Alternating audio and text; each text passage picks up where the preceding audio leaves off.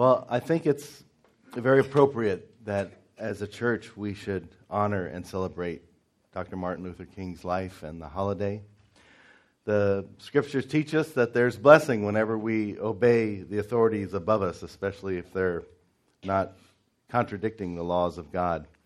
And on November 2nd, 1983, President Reagan made January 15th the Dr. Martin Luther King Jr. holiday, a national holiday. Found it very interesting. We recently went to the Reagan Library, but uh, when he signed it into law, this is what President Reagan wrote. He said, Let us not only recall Dr. King, but rededicate ourselves to the commandments he believed in and sought to live every day.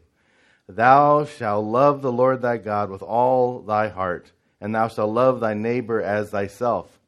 And I just have to believe that all of us, if all of us, young and old, Republicans and Democrats, do all we can to live up to those commandments, then we will see the day when Dr. King's dream comes true. And in his words, all of God's children will be able to sing with new meaning Land where my fathers died, land of the pilgrim's pride, from every mountainside, let freedom ring.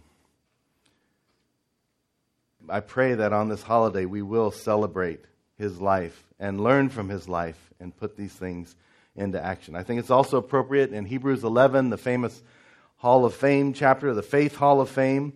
We're encouraged to remember those that have gone before us who lived lives of faith. Also in Romans 13, 7, it says that pay to all what is owed them taxes to whom taxes are owed, revenue to whom revenue is owed, respect to whom respect is owed, and honor to whom honor is owed. And there are many things in Dr. Martin Luther King Jr.'s life that was honorable that we should emulate and give honor to. Lastly, I think we should be inspired, mentored, and helped by Christian heroes, both from their victories and from their defeats. Years ago, we were at a church and we had established a mission mentoring ministry for people going overseas. And we had a returned missionary named Greg Holden from the Philippines. And one day he was talking, and as he was speaking, he said something about, yes, in that area I was really mentored by Hudson Taylor. And I had studied Hudson Taylor's life and knew that, hey, wait a minute, he lived in the late 1800s. How, how did, what do you mean he mentored you? And so I asked him about that. And he also had studied his life and had, had studied it so intensely that he felt like it was as if the person of Hudson Taylor had mentored him and had taught him, had shown him and given him wisdom in overcoming uh, different trials that he faced. And I think this is so important that we have uh, heroes that, men- that mentor us and serve as examples for us, inspire us. And I think and sometimes it's an area that we've not always done great as, as Christians, as Christian parents remember when I used to uh, travel with Caleb Project, giving mission presentations, often would ask people, and maybe I'll ask today, um, does anybody know who the first two American missionaries were? Raise your hand if you know. Okay. Isn't that interesting? Nobody knows who our first missionaries are, but we know famous baseball players and athletes. Uh, it was Adoniram and Nancy Judson that went to Burma. And, um, but often it makes me wonder are we get, who are the heroes we're setting before our children and before us that are inspiring our lives? So it is right that we celebrate the life of Dr. Martin Luther King and that we have heroes to follow. First, I want to just quickly work through some of the key events in his life.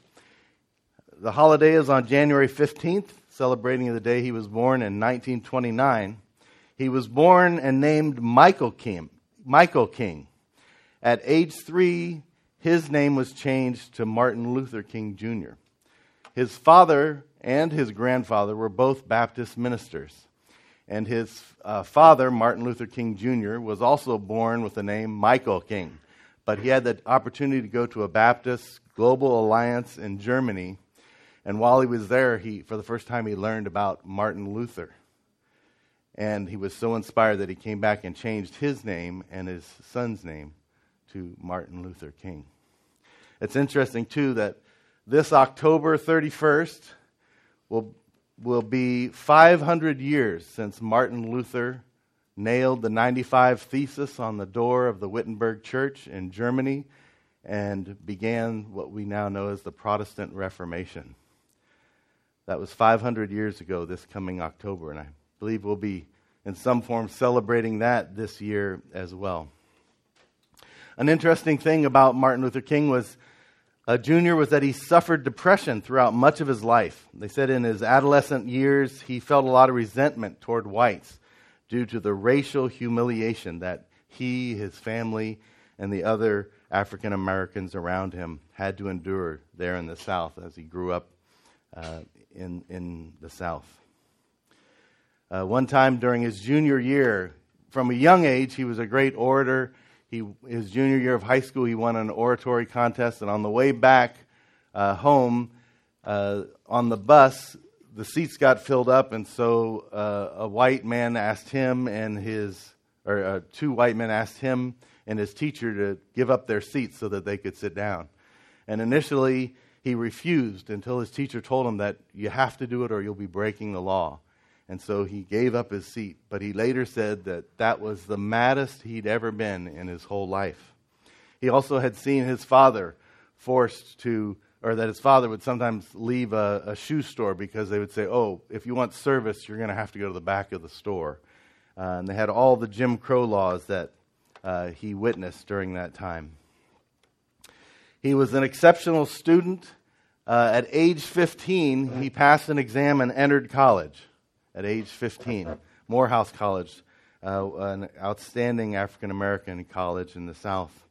At 19, he graduated with a bachelor's degree in sociology. At 22, he graduated from Crozer Theological Seminary with a Bachelor of Divinity in Theology. When he was 24, he married his wife, Coretta Scott. She was 26 and he was 24. And the following year, he was called as a pastor for the Dexter Avenue Baptist Church in Montgomery, Alabama.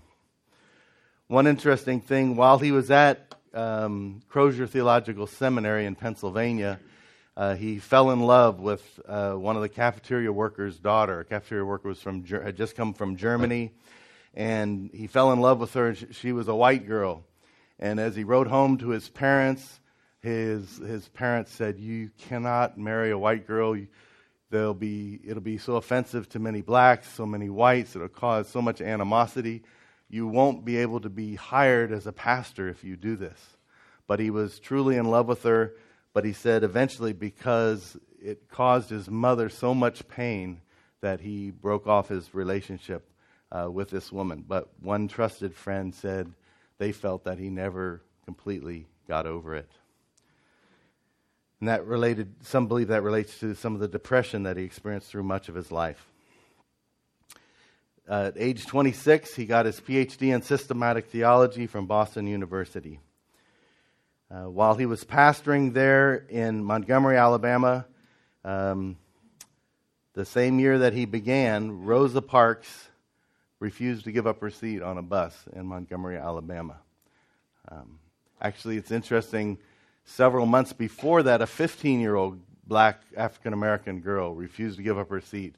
But she was young and an unwed uh, single mother, and so they felt that wasn't the best case to bring uh, to court. So later, when, it, uh, when Rosa Parks refused to give up her seat that day because she said she was, one, physically tired and just didn't want to give it up, and secondly, that she was tired of the unjust laws. This started the Montgomery bus boycott because blacks were required to go to the back of the bus and to give up their seats for whites. And so they said, if that's the condition, Martin Luther King and his colleagues said, well, we'll we won't use the buses at all. And they'll lose more than 50% of their customers. But they continued on. For 385 days, at great cost and many of the people, made their lives very difficult. They'd have to get up so early to get to work. And there was great tension, such great tension that Martin Luther King Jr.'s home was bombed during that time. But in the end, after 385 difficult days, a United States District Court ruling ended racial segregation on all Montgomery buses. And because of that, very quickly, Martin Luther King Jr. rose to prominence as the most nationally recognized figure in the civil rights movement. Very quickly, they formed the SCLC, the Southern Christian Leadership Conference, and he soon he became the first uh, director of it. And they were targeting to bring uh, equality uh, and end segregation and segregation practices all throughout the South. Interestingly, he wrote a book called Stride for Freedom in 1958, and one day while he was signing it, he was stabbed in the chest by a woman who, a black woman, who was mentally ill, but who had heard rumor after rumor that Martin Luther King was a communist. And it irritated her so much that she took a letter opener and stabbed him in the chest. The, the knife blade, they said, was just a few millimeters from his heart, and he nearly died. So, from early on, he faced a great amount of opposition. In 1962, uh, he organized protests and marches, all of them nonviolent, which he was known for. He called it militant nonviolence, meaning persistent nonviolence. Some like to call it um, assertive nonviolence. But because of that, he was put in jail a couple of times. The first time for a few days, and then they said a man of his reputation they wanted to let out, but he said, No, only I'll only come out if you give us some concessions, which they agreed to, and then later re- backtracked on their promises. Then the second time he was sent to jail uh, as part of these nonviolent protests for 45 days, but again, after three days, he was released. And actually, he was quite frustrated. He said, We have witnessed people being kicked off lunch counter stools We've witnessed people being ejected from churches. We've witnessed people being thrown into jail. But now, for the first time, we've witnessed people being kicked out of jail. So he felt like he couldn't win for losing.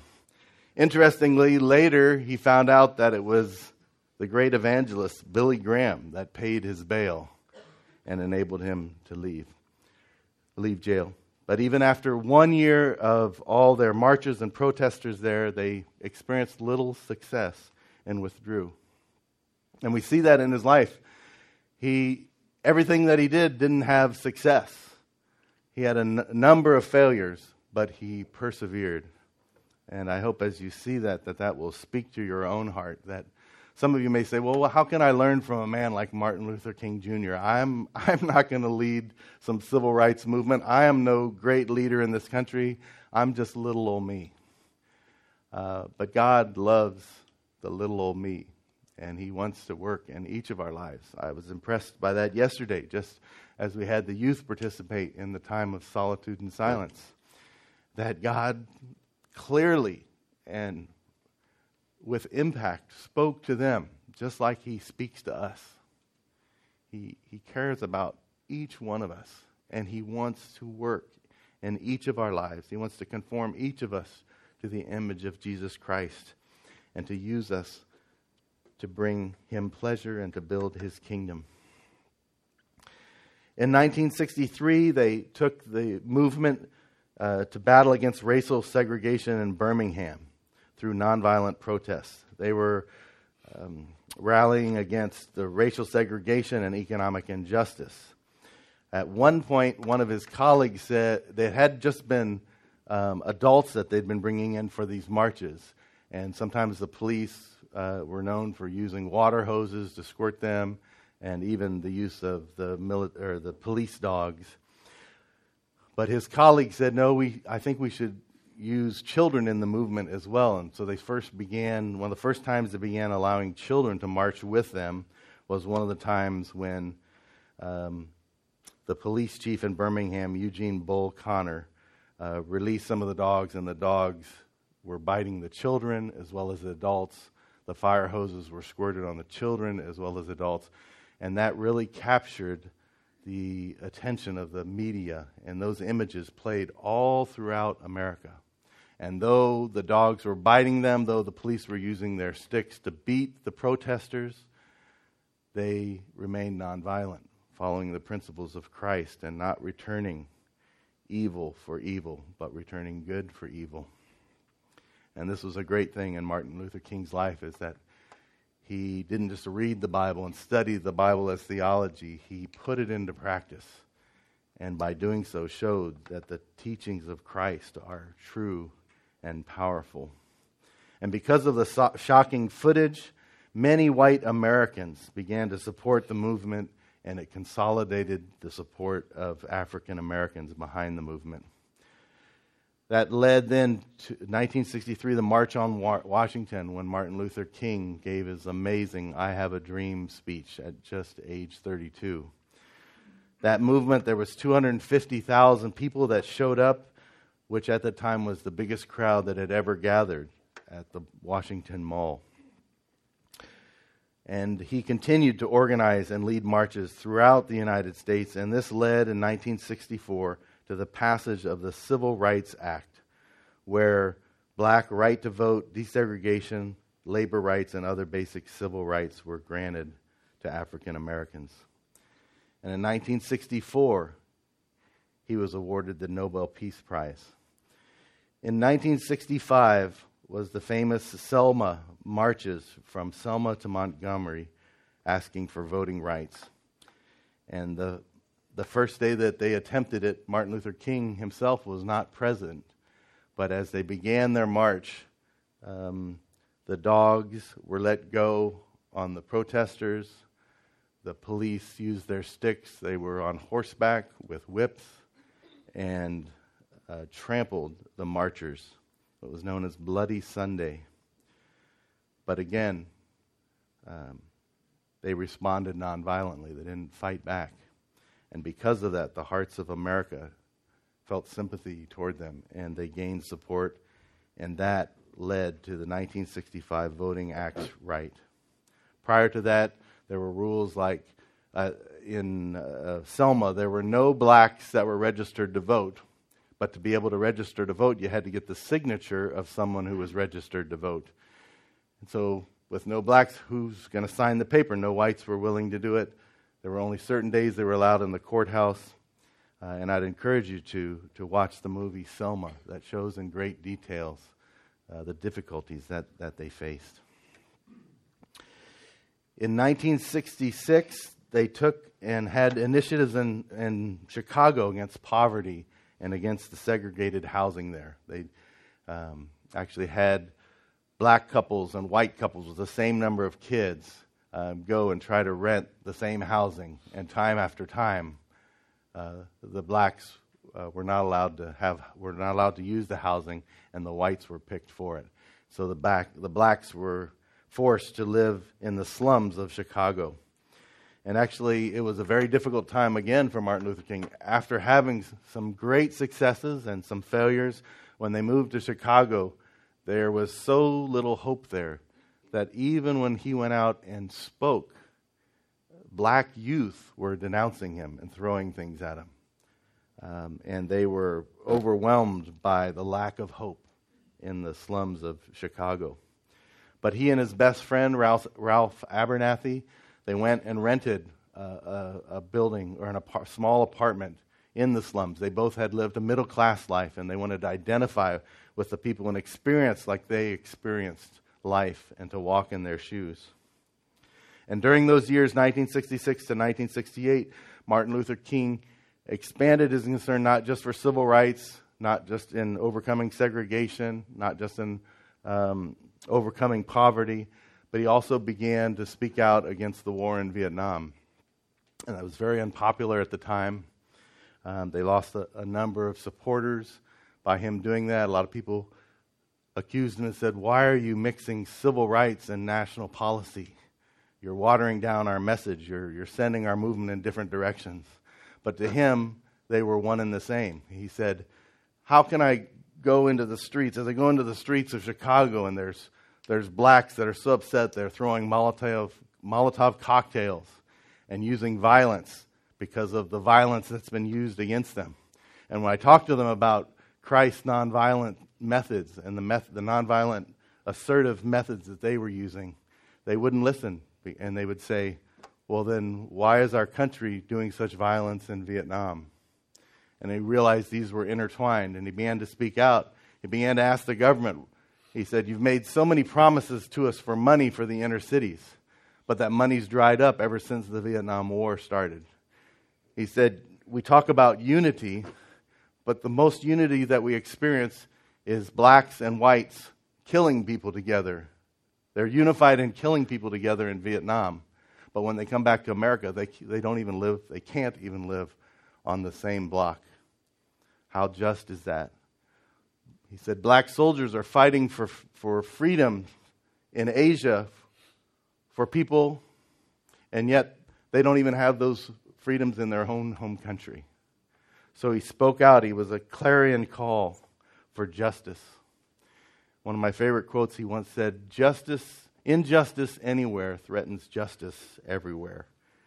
And he was a prophet. He, he had God's words for that moment in history to speak the truth of what was going on, even though it was at great cost to himself.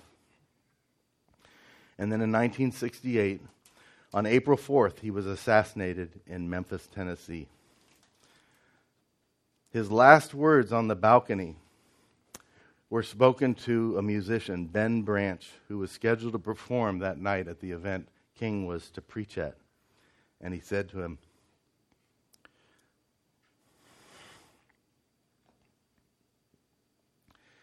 He said, Ben, make sure you play. Take my hand, precious Lord, in the meeting tonight. Play it real pretty. His last words when they did the autopsy of Martin Luther King, they revealed that although he was only 39 years old, he had the heart of a 60 year old, which many attributed to the years of 13 years of stress in the civil rights movement. He was posthumously awarded the Presidential Medal of Freedom, Congressional Gold Medal. Many cities and states began uh, declaring a Martin Luther King Day starting in 1971. But it wasn't until finally in 1986 that a Martin Luther King Jr. federal holiday was established. Hundreds of streets throughout the U.S. have been renamed in his honor in many cities, including our own Los Angeles. And then in 2011, the Martin Luther King Memorial was set up on the National Mall in Washington, D.C. So, very briefly, those are some of the events of his short life his 39 years.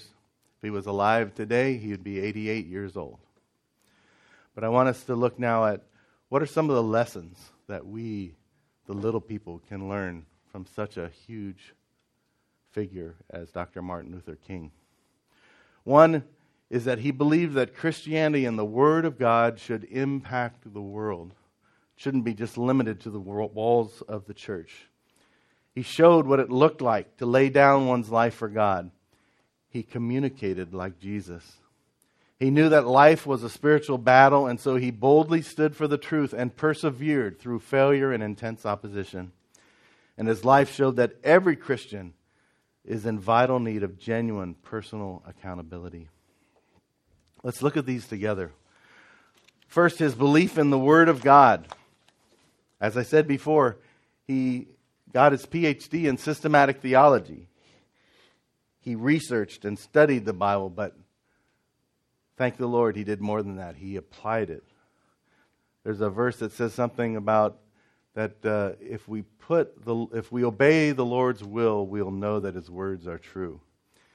And Martin Luther King's life, by putting these principles into action, demonstrated yes to many people, yes, the Word of God, the ways of God are true. Let's look at this verse in Romans 12 that's already been read. Don't repay evil for evil. Be careful to do what is right in the eyes of everyone. If it is possible, as far as it depends on you, live at peace with everyone. Do not take revenge, my friends, but leave room for God's wrath. For it is written, It is mine to avenge. I will repay, says the Lord. These, this is passage that were taught to the protesters that this was their method not to repay evil for evil, not to take a, a revenge on the whites, though there was so, such a long history of evil done, evil deeds done to the blacks throughout the slavery period and up to that day through the Jim Crow laws. On the contrary, it says, if your enemy is hungry, feed him. If he is thirsty, give him something to drink. In doing this, you will heap burning coals on his head. Do not, do not be overcome by evil, but overcome evil with good. This is the message they lived out in the civil rights movement under Dr. Martin Luther King Jr. They would not return evil for evil, but instead good for evil. And it says in this verse, You will heap burning coals on his head. This is a reference to uh, some researchers found that there was a habit in Egypt where those that were repenting of their sins, repenting of what they had done wrong, would have a hold a pan of hot coals over their heads, symbolizing they were repenting for their actions. So, in other words, this passage is teaching if you do this, if you return good for evil, if you leave revenge to the Lord, those that are against you will repent of their actions. And this is the very thing that happened. When the police dogs were let go and were biting children and adults, they didn't fight back. When the fire hoses were sprayed at the people, when the men on horseback with whips were whipping the protesters, they didn't fight back. And because of this, burning coals were heaped on the heads of many people, and they changed their attitudes about the civil rights movement. They changed their attitudes about the African Americans. And God's word, once again, was proved right. Another interesting thing about Dr. Martin Luther King was his impact that he had on the African American church. One African American pastor, Dr. Ralph West, said this. He said, Dr. King did not privatize Christianity. He certainly called people to personal faith in Christ, but he also saw the work of Christ as more than personal salvation. He, proclaim, he proclaimed that the work of Christ in the life of the individual is to change society, institutionally, politically, and socially.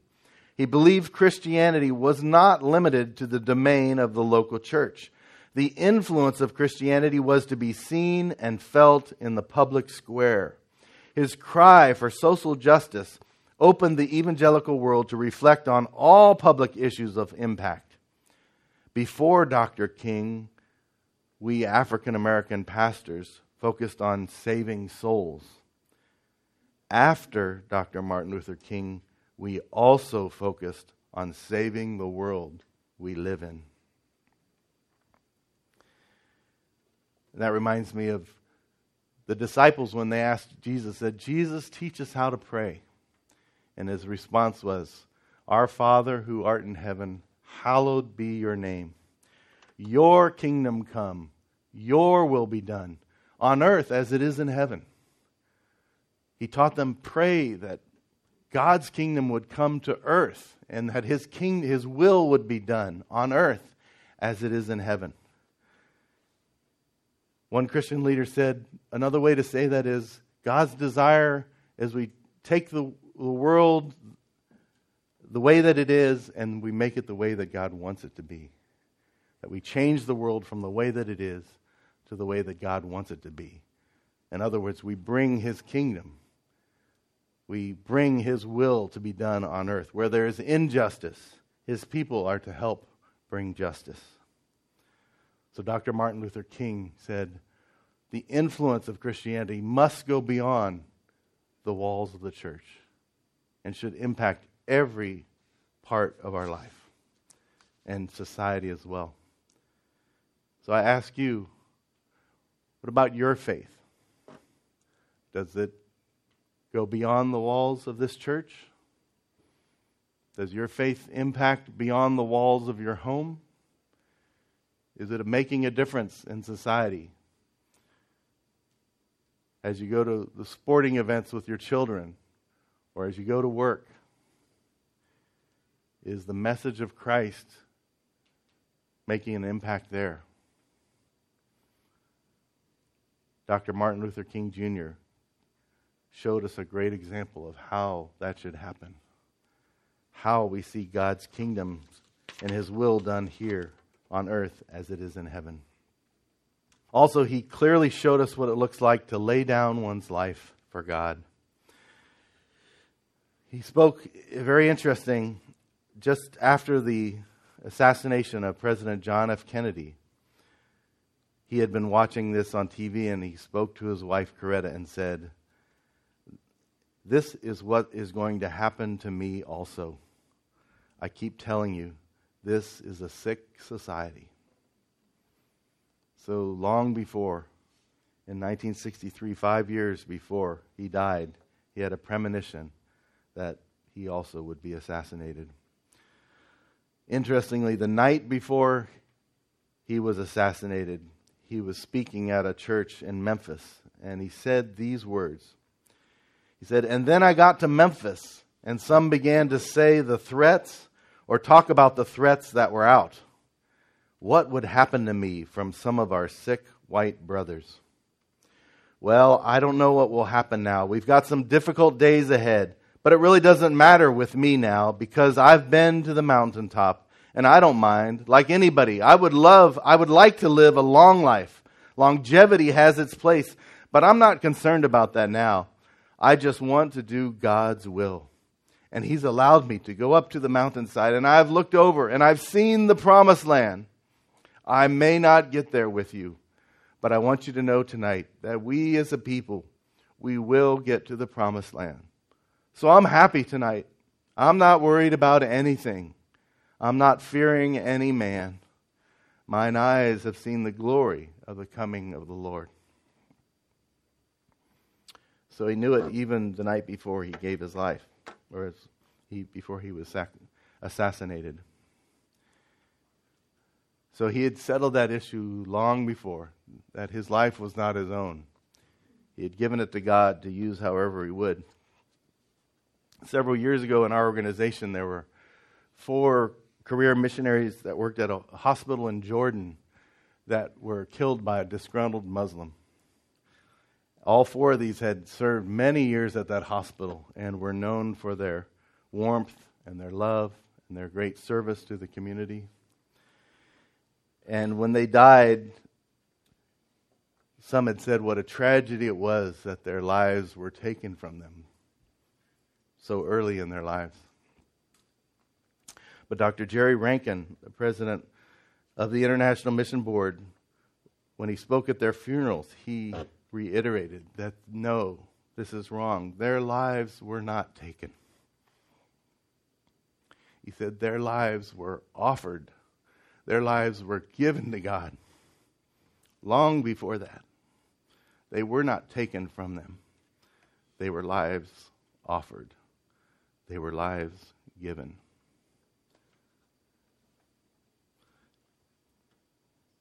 So let me ask each of us Have we offered our lives to God? Have we given our lives to Him to use however He would? So that if we were to die, it would be said of us, His life her life was given to God, it was not taken. Let us follow his example in that regard and give our lives wholeheartedly to the Lord, however he would use us. Thirdly, Dr. Martin Luther King Jr., I believe, communicated like Jesus. I'm not saying that Jesus spoke with a southern accent and called for amens when he preached,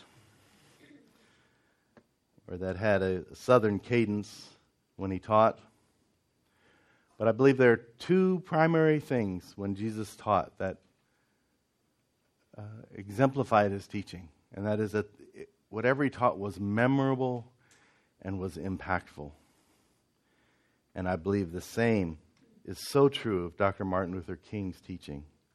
The cadence, the use of repetition, the use of vivid imagery, the use of word pictures, and his bold speaking of the unadulterated truth. So resembled our Savior, the Lord Jesus Christ. I believe he also was like the Old Testament prophets.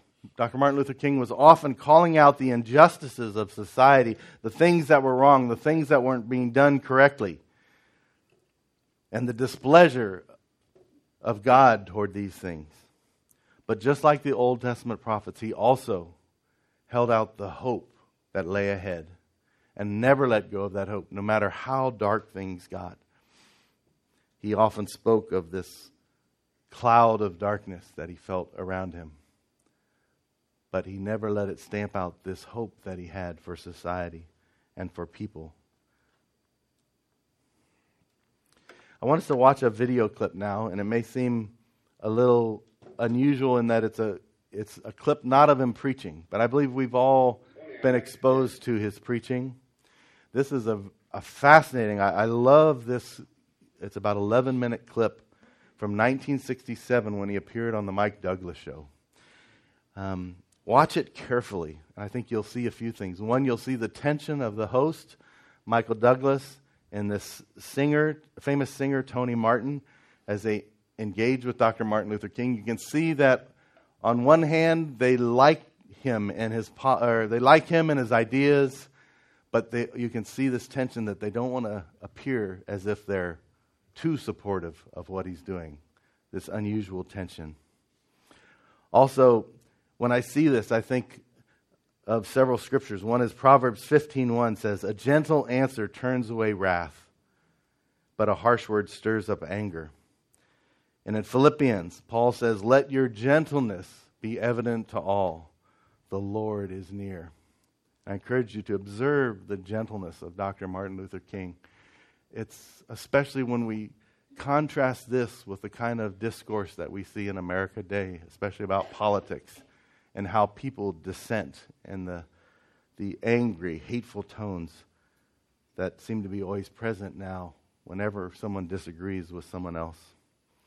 And lastly, I think of the youth. When we've been sharing the gospel bridge, we've also talked about how in 1 Peter 3:15 it says, "Always be prepared to give an answer to everyone who asks you to give the reason for the hope that you have, but do this with gentleness and respect, keeping a clear conscience, so that those that speak maliciously against your good behavior in Christ will be ashamed of their slander. Now, here he's not defending his Christian faith, but he's defending his Christian worldview. And watch carefully how he does it with such gentleness and with such respect. You'll see his brilliant mind, his amazing logic, and his consistent and biblical worldview. Tony, our next guest is the is a winner of the Nobel Prize for Peace and perhaps the foremost spokesman for uh, the nine nonviolent faction uh, in the American Negro civil rights movement. Now, his recent speeches and sermons urging Negroes not to fight in Vietnam have initiated a verbal argument among prominent Negroes that threatens to split the civil rights movement wide open. Would you please welcome a very outstanding and controversial gentleman, Dr. Martin Luther King, Jr.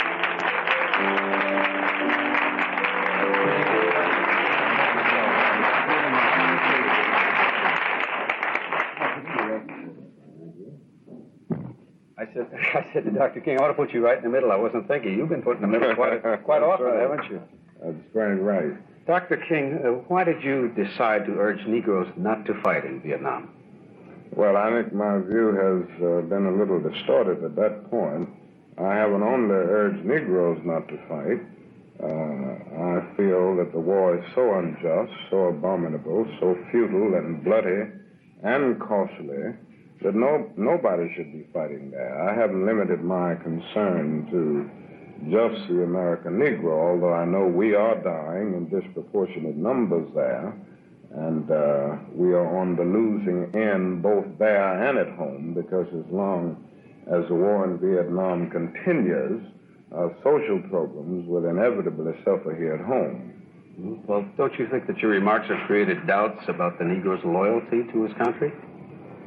Well, some people may feel that. I don't think our loyalty to the country should be measured by our ability to kill. I think our loyalties to the country should be measured by our ability to lead the nation to higher heights of democracy and to the great dream of justice and humanity. Do you, you honestly feel, uh, Dr. King, that the war in Vietnam could be stopped now without harm to this country? Well, there are two ways to deal with it. Uh, one is a unilateral withdrawal. Uh, I don't oppose that because uh, I feel that this is ability. After all, France withdrew unilaterally from Algeria. It withdrew without a military victory. Mm-hmm. And this did not lessen France's prestige or influence in the world. If anything, it increased its prestige but France in the world. France is not the power that this country is. Well, I think that's an even greater reason why uh, we should restrain our power. Uh, there's always the danger that any nation will abuse its power. And uh, I think our power must be much more than military power. We don't need to prove to the world or anybody our military power. I think we've got to prove our moral power. Do now. you feel that this nation has abused, uh, as you say, uh, their power?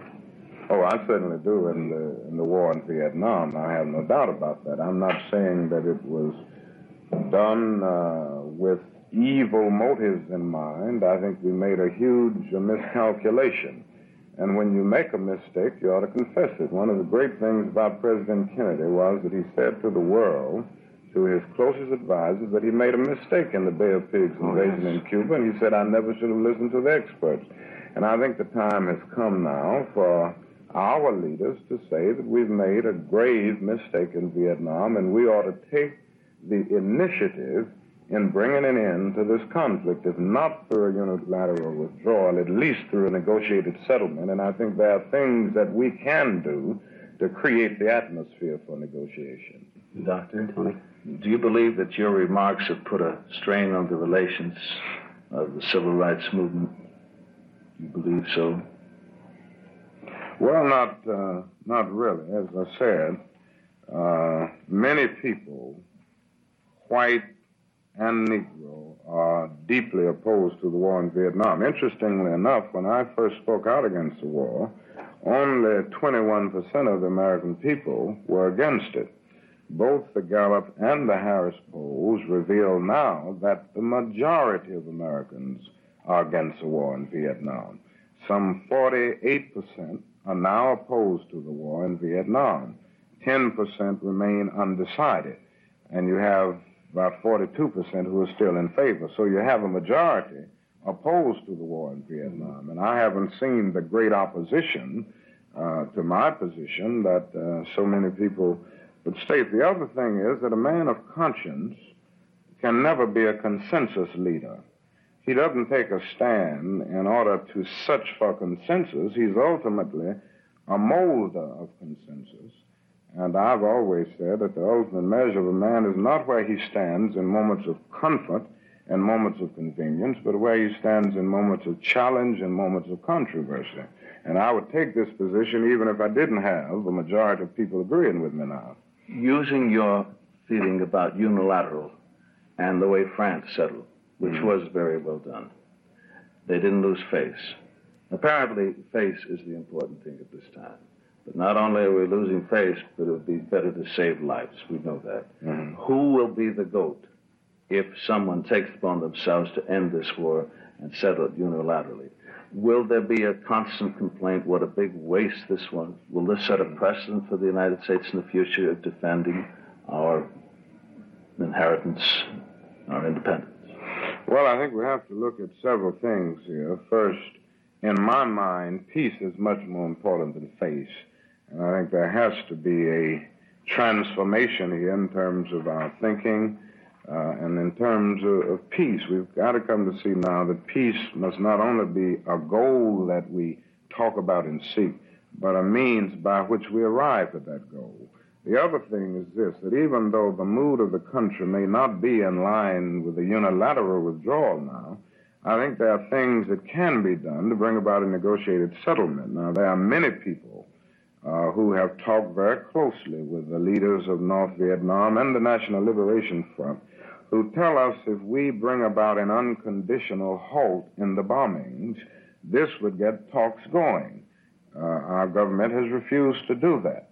And I feel that since we took the initiative in escalating the war in the air and on the land and on the seas, then we have a moral obligation to take the initiative uh, to de escalate it, and I think we can do that by bringing about a halt to the bombings. And our Do you security think, do you think that that would do it by halting the bombing? Would that do it? Well, as I Would said, about talk? I, I can only go by men like U Thant, uh, the Russian leaders, and many other people who have talked very closely with uh, the leadership of North Vietnam and the National Liberation Front. I think we ought to try it anyway. I think we ought to bring about an unconditional halt uh, to the bombings, and we should do that for practical reasons in terms of trying to get talks started, and I think we should do it for moral reasons. They are never going to negotiate as long as we're bombing that territory. How about your relationship with uh, President Johnson? Have you lost favor with uh, Mr. Johnson? Well, I guess the president would have to answer that question. Uh, I have taken a position against the administration's policy, and uh, I would hope that the president means what he says when he uh, says that there should always be room for dissent. And we come to a tragic period in our nation when we equate dissent with disloyalty. Uh, I believe firmly uh, that uh, it is necessary to have these moments of dissent in order to challenge something that may be leading the whole nation Do down the you, wrong do you path. care if you have lost favor with Mr. Johnson? Well, that isn't, uh, I guess, the most important thing to me. The important thing is that I not lose favor with truth and with what conscience tells me is right and what conscience tells me is just. I'm much more concerned about keeping favor with these principles than keeping favor with a person who may misunderstand the position I take. What will this do to the power of Dr. Martin Luther King at that point? Well, I uh, never like to discuss uh, Martin Luther King's influence for fear that that is uh, suggestive of, great of deal. immodesty. Uh, I'm just trying to do a job, and I think it's a job that has to be done. And I'm not trying to do it merely for myself, or merely for my children, or merely for the Negro, but uh, for America, because I think it's true that if this problem isn't solved, uh, the soul of our nation uh, will be lost. And the only way to redeem the soul of America is to remove or to eradicate racism in all of its dimensions. Dr. King, uh, in the past you've been accused of having communist sympathies, and since your stand has to help the communist cause, uh, aren't you concerned that those that these allegations will be revived? Well, they are always uh, revived. I hate that McCarthy eras tend to live with us. Uh, but I don't really worry about this. Uh, I know my own views Are you a communist? too well. Are you a communist Absolutely sympathizer? not. I have never been.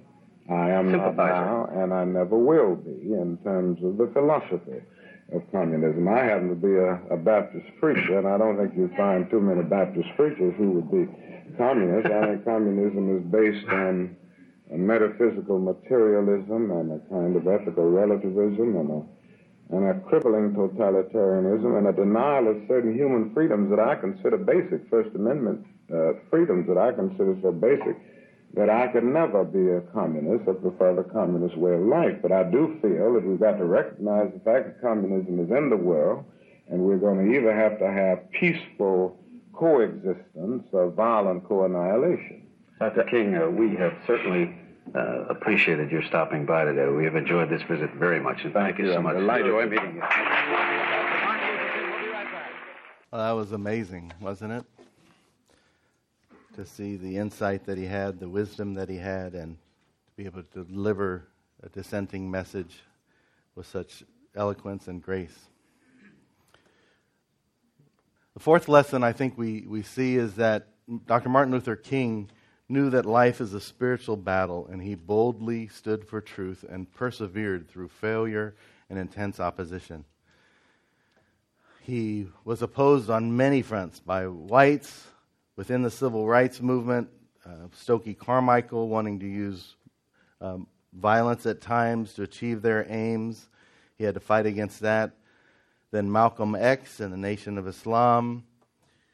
Malcolm X said things like, called the March on Washington the farce on Washington. He said this about Dr. Martin Luther King. He said, The white man pays Dr. Martin Luther King. The white man subsidizes him so that Dr. Martin Luther King can teach the Negroes to be defenseless.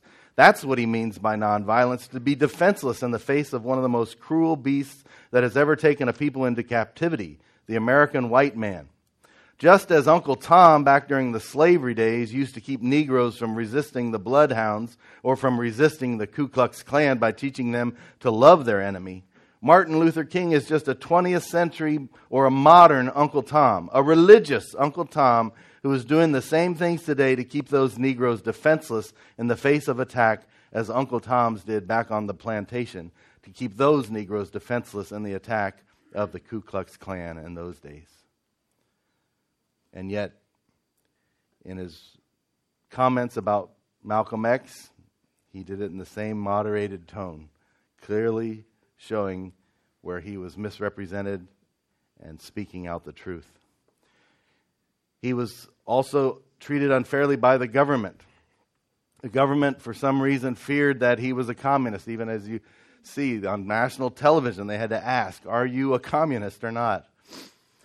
J. Edgar Hoover, the leader of the FBI during this time, was convinced of it. And he got John um, Robert Kennedy, then the Attorney General, to approve that the tapping of all of his phone lines and the tapping of the phone lines of all the members of the SL uh, Southern Christian Leadership Conference. Uh, Hoover did not believe King when he said that he wasn't a communist. In fact, Hoover said about King that he was the most notorious liar in the country.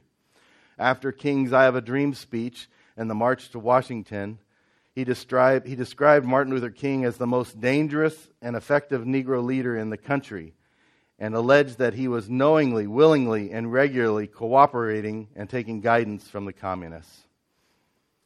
Later, he said, No opportunity should be missed to exploit through counterintelligence techniques to the organizational and personal conflicts of the leadership of the groups that Martin Luther King led to ensure the targeted group, Martin Luther King's group, is disrupted, ridiculed, and discredited. So the FBI was out to condemn him.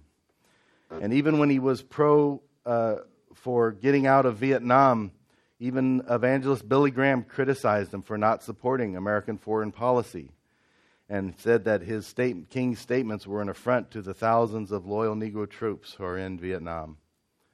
But we know he was right. He spoke the truth. Eventually, we got out of Vietnam and we said, oh, we should never do it again.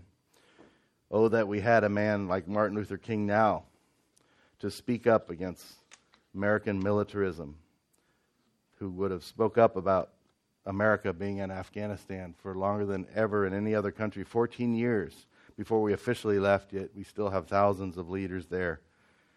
Even when the vice president, I read Joe Biden the other day, said that all along his advice has been to the president, he said, as soon as America removes its troops from Afghanistan, it's going to fall into a state of chaos. Whether we keep the, he said, so we should remove our troops. Whether we remove our troops now or 10 years in the future, it'll be the same. Oh, that we had a voice to speak for nonviolence, like with Dr. Martin Luther King. Lastly, and, and this is the most difficult lesson, I believe. Oh, I was going to mention Martin Luther King's 39 different times went to prison with other marchers. He lived an incarnational life. He lived in the slums with people. He was regularly out among poor people. Uh, in Chicago, lived in the slums and went to jail with the rest of the marchers when they went. Uh, again, following after the pattern of our Lord Jesus Christ. This last lesson, though, that we should learn from Dr. Martin Luther King is that we all need genuine personal accountability. Early on, because of the wiretapping that was done of Martin Luther King, uh, it was discovered that he had some sexual relationships outside his marriage. When I first read about this, uh, it was through the Pulitzer Prize winning book by David Garrows called Bearing the Cross. That was written in 1987. Martin Luther King was a great hero of mine, and when I recognized that this writer had the documentation, access to the original documents that that this was true, that he had committed adultery on a number of occasions. I was devastated to hear that my hero, this Christian leader, had done this. And then two years later, his best friend, Ralph Abernathy, corroborated this in his autobiography. He said, All the members of the staff of the Southern Christian Leadership Conference believed that this was wrong and immoral. But he said it was an area of particular, a difficult area of vulnerability for Dr. Martin Luther King. I don't mean to excuse it in any way, but Garrow in his book also wrote about this phenomena that many uh, upper class white women were throwing themselves upon him as a strong black leader for some reason. But this cannot excuse the behavior. And I'm reminded of King David. We've been blessed by his life so much that he did right. And yet, he fell for Bathsheba, had an inappropriate relationship with her, and then sent her husband, basically, probably was a good friend of his, to the front lines to die. And yet, we're still able to learn from his life. And I pray that we can learn from Dr. Martin Luther King's as well. One of the things in the movie Selma that's striking is they show a wonderful scene where Ralph Abernathy is comforting Dr. Martin Luther King Jr. Uh, when he's kind of lost hope and he quotes him some Bible verses and um, encourages him. But yet, Ralph Abernathy knew of his weakness. Some, there's uh, some evidence to believe that even the night before he was assassinated, that a woman, not his wife, had been in his room. And it makes me ask the question if he was such a good friend, how, when they traveled, could he let him have his own room? Couldn't he have given him better accountability? To keep from staining his own reputation and, more importantly, that of Jesus Christ. And I think we must learn from both the victories and the failures of great leaders because all great leaders, all of us, have victories and failures. We're all sinners. Someone recently in our men's group said, Hey, if 95% of men struggle with lust and purity of thought, how come we're not talking about this and holding each other accountable every time that we meet? That's a very good question. We should all be aware of what are the areas of vulnerability that we have that could ruin our reputation and the reputation of Christ. And what are we doing about it? Are those areas, are you talking about them in your accountability groups? Or are we foolishly, like Ralph Abernathy did to Martin Luther King, setting him up for failure? And Dr. Martin Luther King allowing himself to be set up for failure by not taking into account his weaknesses.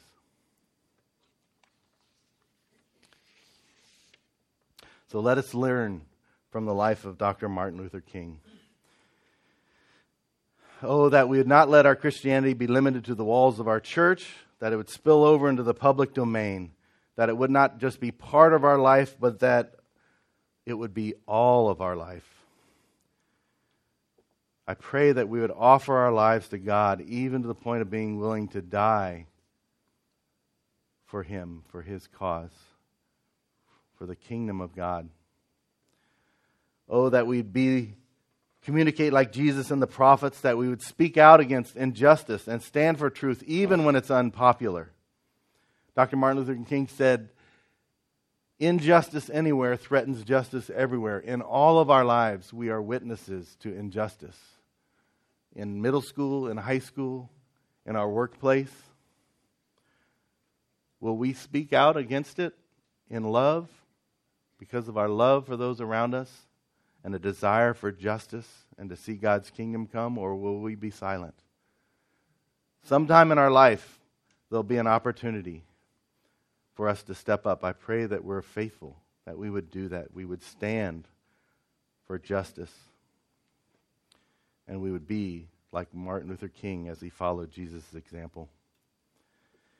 that we'd know that life is a spiritual battle, that we'd learn to persevere if government's against us, if our friends against us, if people of our race are against us, no matter who's against us, that we would be, willing to stand strong in the truth of Christ and that we'd not give up. No matter if it's a great task like the civil rights movement or it's a small matter that God has given us responsibility for, that we'd take it seriously and persevere and not give up, that we'd be inspired by Dr. Martin Luther King's perseverance. And lastly, that God would give us wisdom to understand our vulnerabilities and protect ourselves from them, that we would not stain the name of Christ, that that would happen in our accountability groups, in our meetings, especially between good friends, that it would happen between good friends what didn't happen between Ralph Abernathy and Dr. Martin Luther King, that we would see our vulnerabilities, talk about them, and help protect one another from them. Let's pray. Lord, we thank you for the amazing life. We see the incredible gifts that you gave Dr. Martin Luther King Jr. and how, in so many ways, he stewarded them well. Lord, we also seek to learn from his failures and not allow them to be ours. But Lord, we need your help. We thank you for raising him up. Help us to follow the ways that he followed you, Lord God, and brought you glory. Lord, our desire is that you would be lifted up, your kingdom would come, that we would live Christ like lives that bring honor and glory to you. We thank you for the examples that you've given us. We praise you in Jesus' name. Amen.